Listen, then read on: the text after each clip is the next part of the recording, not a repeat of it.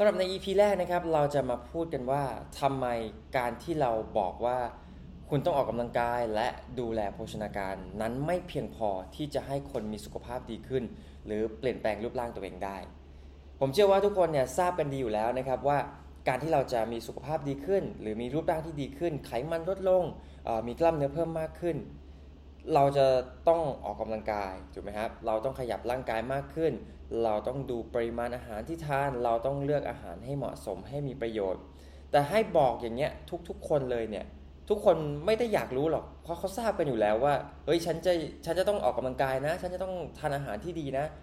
แต่คำถามครับคือทำไมมันทำไม่ได้ถึงไม่ได้ผลคำพูดนี้มันใช้ไม่ได้กับทุกคนนะครับ ทุกคนรู้ต้องทำอะไร แต่มันทำไม่ได้ เพราะอะไร เรามาดูกันสิ่งแรกเลยที่คนรู้นะฮะนั่นก็คือการที่เราจะลดไขมันให้ได้เนี่ยเราต้องทำให้เกิด caloric deficit caloric deficit เนี่ยนั่นก็คือพลังงานที่ติดลบในแต่ละวัน สามารถทำได้จาก 2 ปัจจัยหลักๆนะครับปัจจัยที่ 1 เลยนั่นก็คือการออกกำลังกาย ขยับร่างกายทำให้เรามีการเผาผลาญพลังงานที่มากขึ้น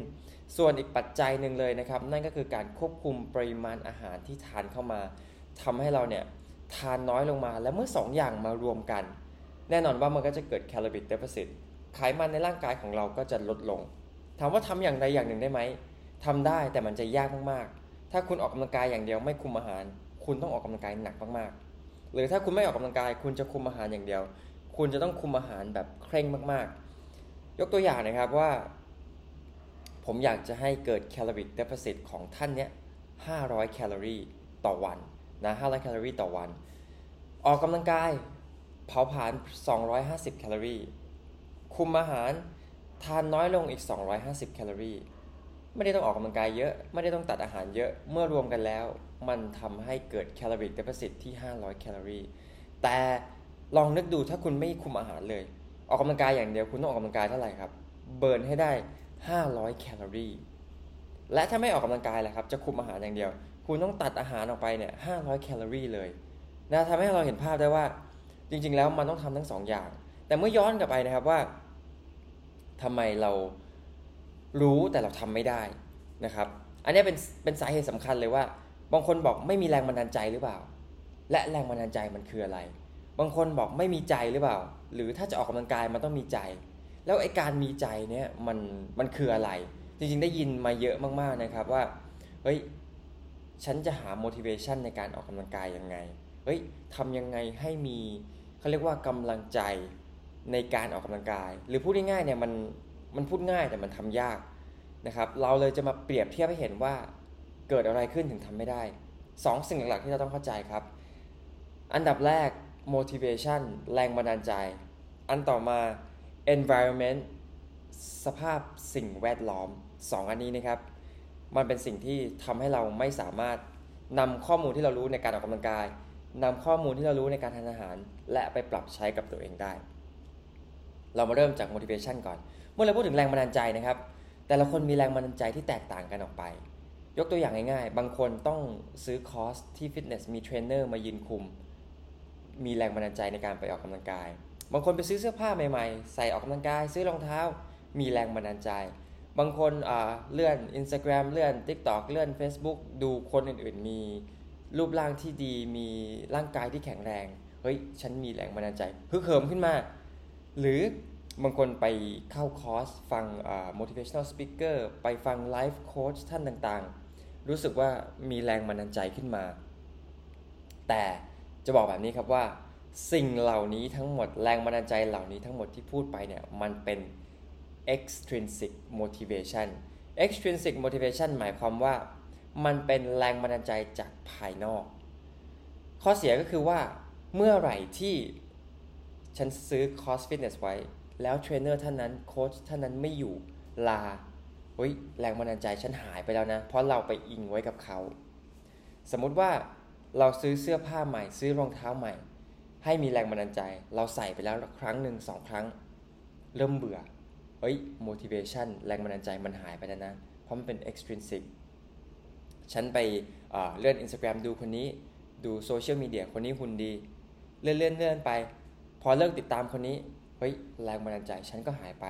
นั่นแปลว่าแรงบันดาลใจของเราเนี่ยมันจะมาแล้วมันก็จะไปได้อย่างง่ายดาย เมื่อไหร่ที่เราไปยึดติด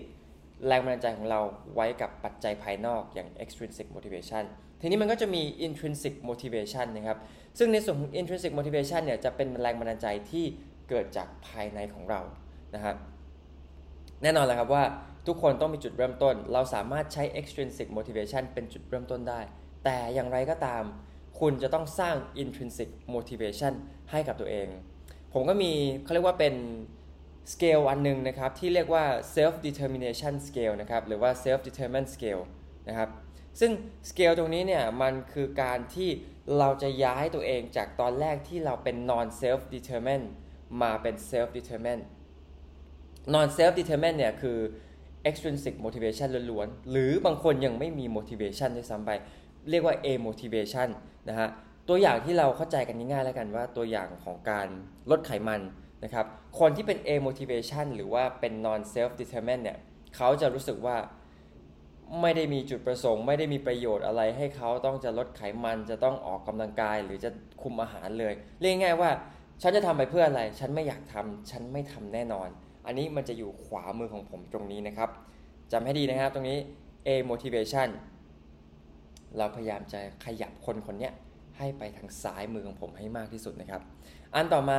เฮ้ยเขามี motivation แล้ว แต่มันเป็น extrinsic หรือว่าเป็น external motivation ที่เราได้พูดไปตอนแรก ซึ่งตรงนี้เนี่ยมันอาจจะเป็นการที่ว่าบริษัทที่เราทำงานอยู่ หรือคนรอบข้างที่เราสนิทด้วย มีการตั้ง challenge ขึ้นมา มีทำภารกิจขึ้นมา เพื่อที่คุณลดไขมันไปแล้ว คุณจะได้ของรางวัลได้สิ่งตอบแทน คุณคุณไหมครับ extrinsic คือเป็นปัจจัยภายนอกที่ทำให้เรามีแรงบันดาลใจ แต่ยังอยู่ภายนอกของเรานะฮะซึ่งตัว extrinsic motivation เนี่ยเราเรารู้แล้วว่า ถ้าฉันลดน้ำหนักลดไขมัน คือฉันอาจจะไม่ได้ชอบนะ แต่ว่าฉันอยากทำเพราะว่าของรางวัลมันล่อใจ อาจจะเป็นเงินอาจจะเป็นทริปท่องเที่ยวนะครับ หรือว่าอาจจะเป็นสิ่งอื่น ๆ ที่เรากำลังอยากได้และเราต้องการอยู่ ตรงนี้มันก็จะเป็น external motivation หรือ extrinsic motivation เราเริ่มขยับจาก A motivation มาเป็น extrinsic แล้วใช่ไหมครับ แล้วเราจะขยับมาเรื่อย ๆเขาเรียกว่า partially extrinsic หรือว่า partially external นะครับ ซึ่งตรงนี้เนี่ย เราจะเริ่มรู้สึกกับตัวเองแล้วว่าเฮ้ยที่ฉันต้องลดน้ำหนักต้องลดไขมันเนี่ยเพราะรู้สึกไม่ค่อยดีกับตัวเอง รู้สึกอึดอัดรู้สึกใส่เสื้อผ้าแล้วไม่สบายไม่มีแรงบันดาลเออไม่มีความมั่นใจ หรือว่ารู้สึกว่าคนเริ่มทักเยอะทำให้เราเนี่ยเริ่มเปลี่ยนจากแรงบันดาลใจที่มันอยู่ภายนอก มันเข้ามาในตัวเราแล้ว เราเริ่มคิดกับตัวเองแล้วว่าเออหรือจริง ๆ แล้วฉันต้องเริ่มทำอะไรสักอย่างกับตัวเอง นั่นแปลว่า เรากำลังชิฟมาเรื่อยๆ จนมาถึงอันต่อไป partially internal หรือว่าเป็นหรือว่าเป็น intrinsic motivation เป็นแรงบันดาลใจจากภายใน ซึ่งไปในทิศทางที่เราต้องการแล้วนะฮะในส่วนของ partially internal เนี่ยจะบอกว่ามันเป็นการที่เรารู้สึกได้แล้วว่า ถ้าฉันลดน้ำหนักหรือ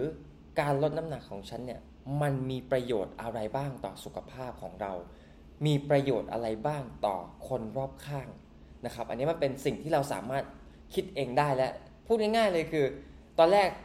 ไม่อยากทำไม่ได้มีจุดประสงค์ต้องทำไม่ได้ชอบ a motivation ขยับมาเป็น extrinsic คือทำเพราะที่บริษัทมีการจัดกิจกรรมขึ้นมา แล้วฉันอยากได้ของรางวัลนั้นๆ อันต่อมา partially external ก็ยังเป็นปัจจัยภายนอกอยู่ แต่เริ่มคิดได้กับตัวเองแล้ว จนมาอันที่เรากำลังพูดถึงอยู่ตรงนี้เป็น partially internal ฉันอยากจะออกกำลังกายลดน้ำหนัก เพราะเห็นประโยชน์ในการมีสุขภาพที่ดี จนมาอีกอันหนึ่งเป็น internal หรือว่า intrinsic นะครับ internal intrinsic เนี่ยแน่นอนว่ามันเป็นแรงบันดาลใจที่เกิดจากภายในและจะบอกว่ามันเป็นอะไรที่ยั่งยืนมาก ๆ เลยทำให้เราเห็นได้ว่า การที่ฉันลดน้ำหนักหรือว่าลดไขมันตรงนี้เนี่ย ฉันจะได้ประโยชน์อะไรขึ้นมาบ้างนะฮะ ฉันจะได้ประโยชน์อะไรขึ้นมาบ้างไม่ว่าจะเป็นเฮ้ยฉันจะรู้สึกว่าฉันมั่นใจมากขึ้นนะ ฉันจะใส่เสื้อผ้าดีขึ้น ใส่เสื้อผ้าสวยขึ้น ฉันจะมีสุขภาพที่ดีอายุยืนยาวมากขึ้นทำในสิ่งที่ต้องการได้มากขึ้น ประกันของฉันก็จะถูกลง ฉันจะสามารถเล่นกับลูกกับหลานได้อย่างไม่มีขีดจำกัดได้อย่างอิสรภาพในการทำสิ่งต่างๆ เนี่ยมันเป็นแรงบันดาลใจที่ขยับจากจากคนไม่มีแรงบันดาลใจมันเริ่มมาเป็นภายในแล้ว จนเป็น intrinsic แบบร้อยเปอร์เซ็นต์เลยนะครับ ตรงเนี้ยมันกลายเป็นว่าเฮ้ยไอสิ่งที่ฉันทำอยู่เนี่ยฉันไม่ได้สนใจแล้วว่ามันมีประโยชน์อะไรบ้างแต่ฉันทำเนี่ยเพราะฉันชอบมันมากๆ ฉันทำเพราะมันเป็นส่วนหนึ่งของไลฟ์สไตล์ส่วนหนึ่งของสิ่งที่ฉันรู้สึกได้ว่าขาดไม่ได้เป็นรูทีนในแต่ละวันไปแล้ว เห็นภาพไหมครับว่าเราเริ่มจากคนที่ไม่มีแรงบันดาลใจ ไม่ได้มีจุดประสงค์หรือต้องการทำอะไรเลยเนี่ยจนมาเป็นคนที่ทำเพราะ ชอบทำเพราะมันสนุกและทำเพราะมันเป็นส่วนหนึ่งกับชีวิตประจำวันของเราไปเลย และนี่ก็เป็น motivation นะครับหรือแรงบันดาลใจทำให้เราเห็นได้ว่าเฮ้ยแรงบันดาลใจเนี่ยมันมีหลายส่วนมีหลายประตูแต่ละคนเริ่มและเข้าไปเนี่ยไม่เหมือนกัน บางคนมีแรงบันดาลใจ บางคนไม่มีแรงบันดาลใจ คุณเอาข้อมูลทั้งหมดที่มีในโลกนี้ในเรื่องการออกกำลังกายการดูแลสุขภาพ ไปให้คนที่ไม่มีแรงบันดาลใจ มันจะเกิดอะไรขึ้นครับ เหมือนคุณโยนทิ้งอะเขาไม่ได้สนใจเขาไม่ได้อยากได้ แต่ถ้าคุณเอาข้อมูลที่ไม่มากไปให้คนที่ชอบอยู่แล้ว มีแรงบันดาลใจอยู่แล้วเขาก็จะเอาไปต่อยอดเอาไปทำสิ่งอื่น ๆ ได้ ดังนั้นแล้วเราต้องลองดูนะครับว่าไอ้คำว่าไม่มีแรงบันดาลใจกับมีแรงบันดาลใจเนี่ยของแต่ละคนมันอยู่ในจุดไหนของ motivation ครับ ทีนี้เรื่องของ motivation เนี่ยอันนี้เราส่วนหนึ่งเราจบไปแล้วนะ แต่อีกสิ่งหนึ่งที่เราบอกจำได้ไหมครับมี motivation กับอะไรครับอีกอันหนึ่ง environment environment เนี่ยคือสภาพแวดล้อมเลย สภาพแวดล้อมสำคัญยังไง เพราะว่าสภาพแวดล้อมเนี่ยมันจะช่วยเกื้อหนุน ช่วยสร้างและผลักดันและสนับสนุน แรงบันดาลใจและสิ่งต่างๆ ที่เรารู้และสิ่งต่างๆ ที่เรามีได้ด้วย สภาพแวดล้อมยกตัวอย่างง่าย ๆเลย อันแรกสมมุติว่าผมนั่งทำงานอยู่ที่ออฟฟิศโต๊ะทำงานผม มีแต่ขนมหวาน มีแต่น้ำหวาน ไม่มีอะไรที่ดีต่อสุขภาพ มีแต่อะไรที่กินแล้วพลังงานมันสูงมากกินเข้ามา นั่นแปลว่าสภาพแวดล้อมตรงนี้ของผมมันไม่ดี มันไม่ดีหมายความว่า ผมจะหยิบขนมอันนี้กินเฮ้ยก็พลังงานสูง ก็หยิบกินไปเฮ้ยพลังงานมันยิ่งสะสมทำให้มีความเสี่ยงที่ไขมันจะสะสมมาเพิ่มมากขึ้นได้นะฮะหรืออีกหนึ่งตัวอย่าง ของสภาพแวดล้อมถ้าผมมีเพื่อนที่สนิท และเพื่อนสนิทของผม หรือคนในครอบครัวแล้วกัน ไม่ออกกำลังกาย ไม่ดูแลสุขภาพเลย ไม่ได้สนใจเลยชวนแต่ไปดื่มเหล้าไปดื่มแอลกอฮอล์ชวนแต่ไปปาร์ตี้ชวนแต่ไปเที่ยว นอนดึกตื่นสาย อันนี้เขาเรียกว่าสภาพแวดล้อมไม่เกื้อหนุนเรา ไม่ได้บอกว่าจะไปเลิกคบเพื่อนคนนี้นะ แต่คือเราต้องคิดให้ได้ว่า ถ้าเราอยากจะปรับเปลี่ยนไลฟ์สไตล์ของเรา เราต้องสร้างสภาพแวดล้อมต่าง ๆ รอบตัวเรา ให้มัน support ให้มันสนับสนุนและเกื้อหนุน เป้าหมายสิ่งที่เราต้องการ พอเห็นภาพไหมครับ เราไปซูเปอร์มาร์เก็ตเราไปซื้อของเข้าบ้าน ถ้าเราซื้อแต่ขนมเราซื้อแต่ของไม่มีประโยชน์ เมื่อเราอยู่บ้านเกิดอะไรขึ้น เราก็จะหยิบแต่ของเหล่านั้นมาทานทำให้ไม่มีประโยชน์ แต่ในทางกลับกัน ถ้าเราซื้อแต่ผลไม้ ซื้อแต่อาอาหารที่มีประโยชน์มาไว้ในบ้านของเราเนี่ยเวลาเราอยู่บ้านเราจะทำอาหารทาน มันก็มีแต่ของที่มีประโยชน์ให้เราเลือกหยิบมาใช้ นะฮะนี่ก็เป็นอีกหนึ่งตัวอย่างของสภาพแวดล้อม หรืออีกอันหนึ่งเลย อย่างช่วงโควิดที่ผ่านมาแล้วกัน หลายคนมีผลกระทบในเรื่องของการออกกำลังกาย จากคนที่เคยไปฟิตเนสจากฟิตเนสที่เปิดตลอดเปิดประจำกลายเป็นว่าฟิตเนสไม่เปิดหรืออไม่สามารถไปออกกำลังกายตามฟิตเนสได้ตามที่เราต้องการตาม routine เดิมของเรานะครับอันดับแรกย้อนกลับไปในเรื่อง motivation เรายึดติดกับตัว extrinsic motivation เพราะเราอาจจะซื้อเทรนเนอร์ไว้เราต้องไปออกกำลังกายกับเขานะครับอันนี้ไม่ได้ว่านะแต่คืออันนี้เป็นตัวอย่างยกตัวอย่างให้ฟังเฉยๆเพราะบางคนอาจจะไปออกกำลังกายกับเทรนเนอร์ไม่ใช่เพราะเป็น extrinsic motivation แต่เขาอาจจะมี intrinsic motivation อยู่แต่เพียงแค่เขาอยากได้ข้อมูลเพิ่มเติมจากเทรนเนอร์ท่านนั้นๆ หรือเขารู้สึกว่าเขาชอบแบบนั้นมากกว่า อันนี้ก็ไม่ได้ว่ากันอันนี้ก็เป็นความชอบของแต่ละคนนะครับแต่ย้อนกลับมาที่เราบอกไปเนี่ยความเปลี่ยนแปลงที่มันเกิดขึ้นในช่วงของโควิดเนี่ยก็คือว่า หลายคนต้องหันกลับมาออกกำลังกายที่บ้าน และหลายคนไม่ได้มีความชอบที่จะออกกำลังกายอยู่แล้วอะส่วนหนึ่งแล้วกันนะครับพอออกที่บ้านปุ๊บเพื่อนก็ไม่มีสังคมก็ไม่มีเพราะอย่าลืมว่ามนุษย์เนี่ยเป็นใช้คำว่าเป็นสัตว์สังคมได้ไหมคือคือใช้คำว่าเป็นเป็นสิ่งมีชีวิตแล้วกันที่ชอบมีเพื่อนชอบโซเชียลไลซ์ชอบเข้าสังคม อาจจะสนุกกว่าอาจจะมีการพูดคุยแลกเปลี่ยนนะครับ พอมาออกกำลังกายที่บ้านเนี่ย อยู่ตัวคนเดียวอาจจะมีเพื่อนมีแฟนมีคนในครอบครัวมาออกด้วยมันก็ไม่เหมือนกับไปฟิตเนสทำให้ motivation อาจจะมีอยู่ตอนแรก มันก็อาจจะหายไปได้ แต่สภาพแวดล้อมที่มันเกิดขึ้นก็คือว่ามันอาจจะยังไม่ได้เกื้อหนุนเรา ทีนี้เราจะมีการปรับเปลี่ยนสภาพแวดล้อมของเรายังไงบ้าง ซื้ออุปกรณ์ดัมเบลมา ซื้ออุปกรณ์ยางยืดต่างๆ มาก็อาจจะช่วยได้ คือผมไม่ได้บอกนะครับว่าทุกคนจะต้องเฮ้ย เปลี่ยนทุกอย่างในบ้านให้เป็นโฮมยิมที่มีครบเหมือนฟิตเนสไม่ใช่ไม่จำเป็นนะครับ แต่ว่าแค่สภาพแวดล้อมต่างๆเนี่ยมันอาจจะต้องมีการหา มีการเสริมสร้าง มีการปรุงแต่งขึ้นมาบ้าง ด้วยการเพิ่มอุปกรณ์ขึ้นมาไหมหรือการหาโปรแกรมออกกำลังกายต่างๆ ที่มันเหมาะกับพื้นที่เรา มันเหมาะกับอุปกรณ์ที่เรามีเท่านั้นเอง เวลาเวลาผมไปเที่ยวแล้วกัน ไปโรงแรม อันดับแรกเวลาผมจองโรงแรมผมจะดูว่าโรงแรมนี้มีฟิตเนสไหมบางโรงแรมมีบางโรงแรมไม่มี ถ้าไปโรงแรมที่ไม่มีแน่นอนว่าเราก็จะออกกำลังกายแบบบอดี้เวทแต่ทีเนี้ยสภาพแวดล้อมมันไม่เกื้อหนุนถูกไหมครับสถานที่ไม่เกื้อหนุน แต่ด้วยความที่ผมโชคดีที่ว่าเป็นคนที่เป็น intrinsic motivation อยู่แล้ว คือมีแรงบันดาลใจภายในอยู่แล้ว ไม่ได้ทำเพราะรู้สึกว่าต้องทำแต่ทำเพราะชอบอยู่แล้ว คือเป็นเป็นความชอบอย่างหนึ่งมันก็ง่ายนิดนึงนะครับเมื่อเมื่อ motivation มันสูง environment มันไม่ต้องสูงมากก็ได้ เพราะเราก็สามารถโคบกันได้ เรา compensate กันได้ แต่คนที่และถ้าแรงบันดาลใจ A motivate เลยเนี่ยเอ้ย environment คุณต้องอยู่สูงมากๆเลย เพื่อที่มันจะได้มาโคบกันและมา compensate กันนะหรือบางครั้งไปพักโรงแรม อุปกรณ์มีแค่ดัมเบลคู่เดียว หรือถ้าเราขับรถไปเราก็เอาดัมเบลใส่รถไปด้วย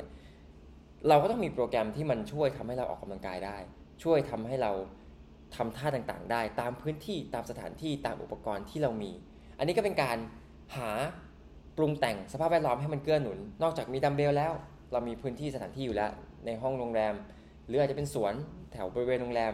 เราก็มีโปรแกรมอีกหนึ่งอัน ก็จะช่วยทำให้เราเนี่ยสามารถออกกำลังกายได้ตามเป้าหมายตามรูทีนของเราได้อย่างเหมือนเดิมนะครับ เมื่อเรามองเป็นภาพรวมแล้วเนี่ย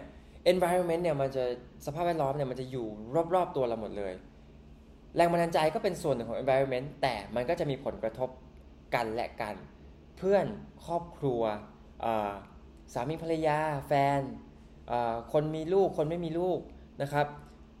information education ต่างๆ มันมีผลกระทบกันทั้งนั้น information หรือ education หมายความว่า ถ้าคุณมีแหล่งข้อมูลที่เพียบพร้อม คุณสามารถนำไปใช้ได้เลย กับถ้าคุณ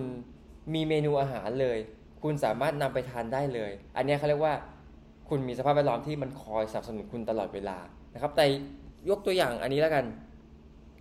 บางคนเนี่ยเขาต้องการโปรแกรมออกกำลังกายแบบออนไลน์ที่เป็นรูปแบบวิดีโอ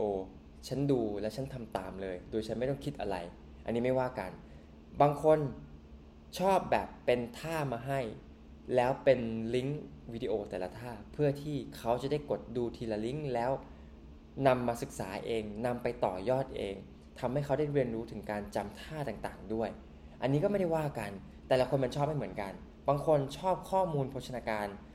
แบบเชิงลึกเพื่อไปต่อยอดในการทานอาหารต่างๆ ด้วยตัวเอง บางคนชอบแบบบอกเป็นฟิกซ์เมนูมาเลยว่าเช้ากลางวันเย็น วันนี้วันนี้ต้องทานแบบนี้แบบนี้แบบนี้ อันนี้ก็เป็นความชอบอีกคนหนึ่งแต่แค่อยากจะแชร์ให้เข้าใจนะครับว่า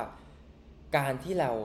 มี fix plan การที่เราคอยถูกบอกอย่างสม่ำเสมอเนี่ยมันคือการที่เหมือนเอาง่ายๆ เราเปิด Google Maps อะฉันจะไปจากจุด A ไปจุด B ถ้าเราเปิด Google Map Google Map มันก็จะพาเราไปตามทาง แต่วันไหนที่ฉันต้องไปโทรศัพท์ฉันแบตหมด เน็ตฉันหมด Google Map ฉันไม่มี ฉันไม่เคยได้ศึกษาเส้นทางอื่นๆเลย เพราะทุกครั้งเนี่ยฉันเปิด Google Map มันกลายเป็นว่าอะไรครับ มันจะไปไม่ถูก มันจะหลงทาง เพราะคุณไม่เคยศึกษาเส้นทางนั้นๆเลยนะครับ เราไม่ได้พูดถึงคนที่เพิ่งเริ่มต้น หรือคนที่มีข้อมูลความรู้อยู่แล้วนะ เพราะว่าแน่นอนว่าไอ้คนที่จะมีข้อมูลความรู้เนี่ยเขาก็ต้องเป็นคนเริ่มต้นมาก่อน ในการศึกษาหาข้อมูลเพื่อที่จะไปต่อยอดเพื่อที่จะไปปรับและทำให้เขาเป็นคนที่มีความรู้ได้ เช่นเดียวกัน ใครที่กำลังเริ่มอยู่ หาข้อมูลเพื่อที่จะทำให้เราเนี่ยสามารถต่อยอดแต่ผมถึงบอกตลอดเวลาครับว่า การจะมีข้อมูลเนี่ยมันไม่ใช่แค่ข้อมูลมาบอกเราว่าทำอะไร ฉันให้โปรแกรมคุณไปเนี่ยเอ้ยวันจันทร์ทำอันนี้อังคารทำนี้ แต่ถ้าคุณไม่ได้มีสภาพแวดล้อมที่เกื้อหนุน ถ้าคุณไม่ได้มีแรงบันดาลใจอยู่แล้วเนี่ยนั่นแปลว่ามันไร้ประโยชน์ มันเป็นสิ่งที่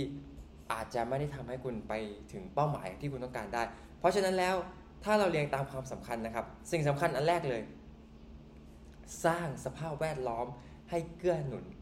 ด้วยวิธีที่คุณถนัด วิธีที่คุณสะดวก วิธีที่คุณเห็นว่ามันเหมาะสมกับตัวคุณเอง ไม่ว่าจะเป็นการออกกำลังกายหรือการทานอาหาร เพราะการเริ่มต้นตรงนี้ด้วยการสร้างสภาพแวดล้อมเนี่ยมันจะส่งผลต่อแรงบันดาลใจที่มันจะตามมาจาก extrinsic มาเป็น intrinsic และเมื่อไหร่ก็ตามที่สภาพแวดล้อมมันเกื้อหนุนแล้ว สิ่งสำคัญต่อมา คุณจะเปลี่ยนแรงบันดาลใจภายนอกเป็นแรงบันดาลใจภายในได้ และเมื่อไหร่ที่เป็นแรงบันดาลใจภายในได้แล้ว คุณมีสภาพแวดล้อมที่เกื้อหนุนแล้ว สิ่งสุดท้ายเลยครับ ข้อมูลต่างๆ ที่มันถูกโยนเข้ามาคุณ search บนอินเทอร์เน็ตไปหาโค้ชท่านนั้นเทรนเนอร์ท่านนี้เขาให้ข้อมูลคุณมาให้โปรแกรมคุณมา คุณจะเป็นบุคคลที่สามารถนำข้อมูลต่างๆ เหล่านี้เนี่ยมาใช้กับตัวเองได้อย่างเขาเรียกว่าเป็นข้อที่เปรียบไม่มีปัญหาเลย และคุณจะสามารถต่อยอดได้ ทำให้กลายเป็นว่าเมื่อคุณมีสภาพแวดล้อมเกื้อหนุนแล้ว คุณมีแรงบันดาลใจที่เป็น intrinsic แล้ว คุณมีข้อมูลทั้งหมดที่คุณต้องการแล้ว คุณก็จะเป็นคนที่มีไลฟ์สไตล์ที่ดีต่อสุขภาพมากขึ้น และคุณจะสามารถต่อยอดข้อมูลต่างๆ ได้อย่างยั่งยืนและมั่นคงครับ และนี่ก็เป็นเหตุผลนะครับว่าทำไมการแค่บอกว่าเฮ้ยออกกำลังกาย ลดน้ำหนัก คุมอาหาร ลดไขมัน มันไม่ได้ผลมันไม่เพียงพอ มันไม่ใช่ว่าไม่มีใจนะ มันไม่ใช่ว่าไม่มีแรงบันดาลใจ แต่มันมีหลายปัจจัยที่เราต้องเข้าใจนะครับว่าเราจะทำยังไงให้มันมีประสิทธิภาพ และทำให้เราเนี่ยไปถึงเป้าหมายของเราได้มากที่สุดครับ และสำหรับ EP นี้นะครับก็เรียบร้อยแล้วนะครับ ใครที่ชอบเนื้อหาวันนี้ก็สามารถคอมเมนต์ไว้ด้านล่างได้เลยนะครับ มีอะไรอยากจะแชร์ อยากจะคอมเมนต์ คอมเมนต์ไว้ด้านล่างได้เลยนะครับ ถ้าผิดพลาดประการใด เป็น EP แรกของพอดแคสต์ผมก็ขอประทานตภัยด้วยนะครับ และใน EP หน้าอยากจะให้มาพูดคุยเรื่องอะไร สามารถคอมเมนต์ไว้ด้วยครับ แล้วเจอกันใน EP หน้าครับ สวัสดีครับ